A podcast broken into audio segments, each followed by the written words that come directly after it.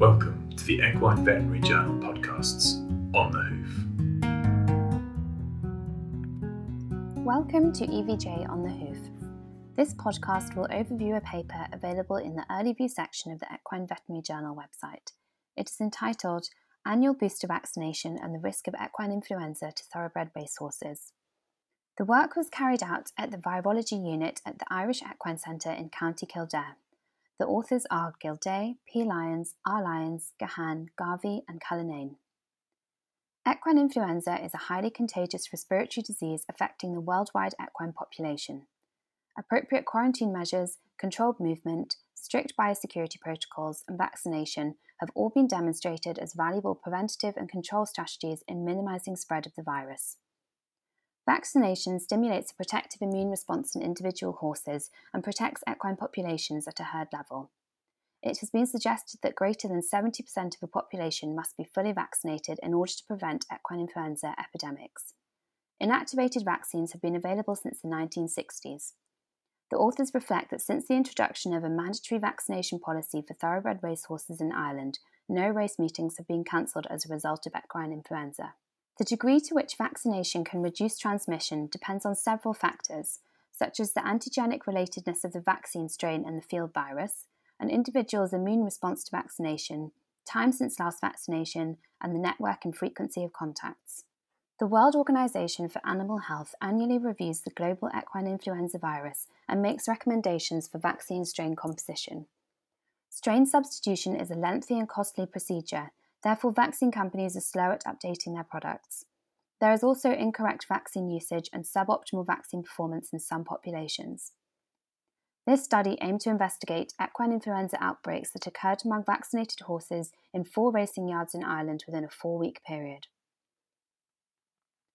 Clinical and vaccination histories were obtained from all horses on the four affected yards. Where practical, Nasopharyngeal swabs and clotted blood samples of all horses were undertaken on a weekly basis until all horses tested negative by PCR. Morbidity was defined as the presence of at least one of the following clinical signs nasal discharge, coughing, or pyrexia. Horses with up to date vaccination histories were identified as those vaccinated in accordance with the Turf Club rules. This requires horses to receive their first two doses of vaccine between 21 and 92 days apart followed by a third vaccine dose 150 to 215 days after the second vaccination, and an annual booster vaccination thereafter. Morbidity when vaccinated in accordance with the Turf Club rules was identified as vaccine breakdown. Equine influenza was diagnosed in four thoroughbred racing yards between the 8th of December 2014 and the 7th of January 2015. Viruses were identified as belonging to clade 2 of the Florida sublineage. All premises were investigated, giving a total of 118 horses. 45 developed clinical signs, of which 28 tested positive by PCR. Clinically affected horses were an average age of 3.7 years old, while those that remained healthy were an average age of 5 years old. 80 of the 118 horses had an up to date vaccination record, of which 27 developed clinical signs. 18 of the 27 horses had not received a booster vaccination within the previous six months, and 10 of the 27 horses were due annual booster vaccination at the time of developing clinical signs. The index cases on all four premises were vaccinated in accordance with the Turf Club rules. Subclinical infection was identified in 12 horses, 11 of which had an up to date vaccination record. The study then details the four yards individually, and the reader is directed to the paper to read about this in further detail. To summarise, Yard 1 contained a mixture of 15 horses in training and 10 breeding stock. Two days after attendance at a national hunt race meeting, two horses developed clinical signs consistent with influenza. In total, 13 horses became clinically affected. Yard 2 contained 47 flat races. Clinical signs occurred following the introduction of a batch of new arrivals with mixed vaccination histories. In total, 17 horses were clinically affected and were primarily horses early in their vaccination career. All nine subclinically affected horses identified in this yard had an up to date vaccination record. Yard 3 was a national hunt yard containing 13 horses. The source of infection on these premises was unknown. Three horses developed clinical signs, and a further three were subclinically affected. Yard 4 was a national hunt yard containing 33 horses split over two premises. Two horses attended breeze up sales in the UK and returned to Yard A unsold. One of the horses developed clinical signs consistent with equine influenza. A neighbouring horse was then moved to Yard B. Seven of the 23 horses in Yard A and five of the 10 horses in Yard B became clinically affected. Despite the implementation of a vaccination programme in Ireland, outbreaks occurred among horses in four racing yards in Ireland within a four week period.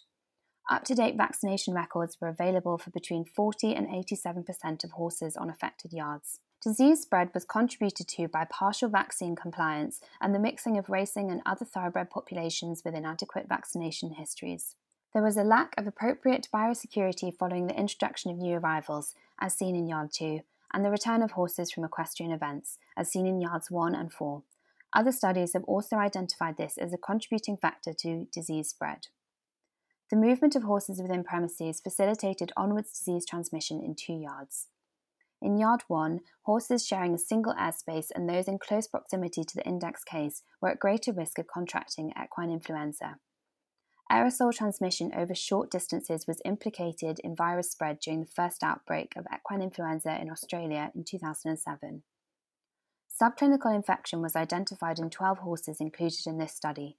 These horses may have permitted undetected disease spread.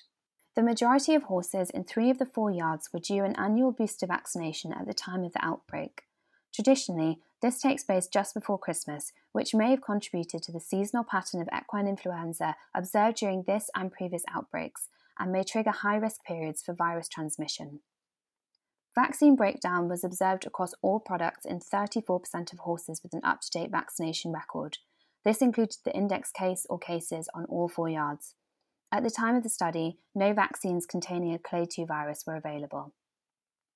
Vaccine breakdown was observed primarily among young horses which had not received a booster vaccination within the previous six months, and also among horses three months after their third vaccination, a period previously identified as high risk.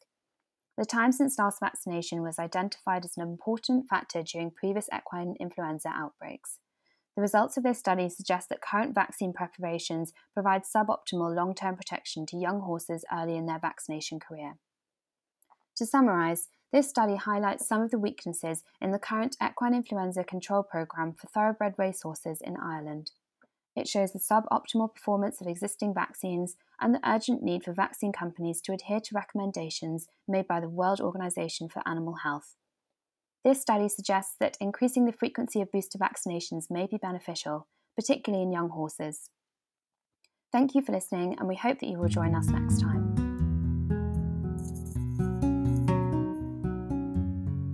Thank you for listening to this Equine Veterinary Journal podcast. More on the subjects discussed can be found online at wileyonlinelibrary.com forward slash journal forward slash EVJ.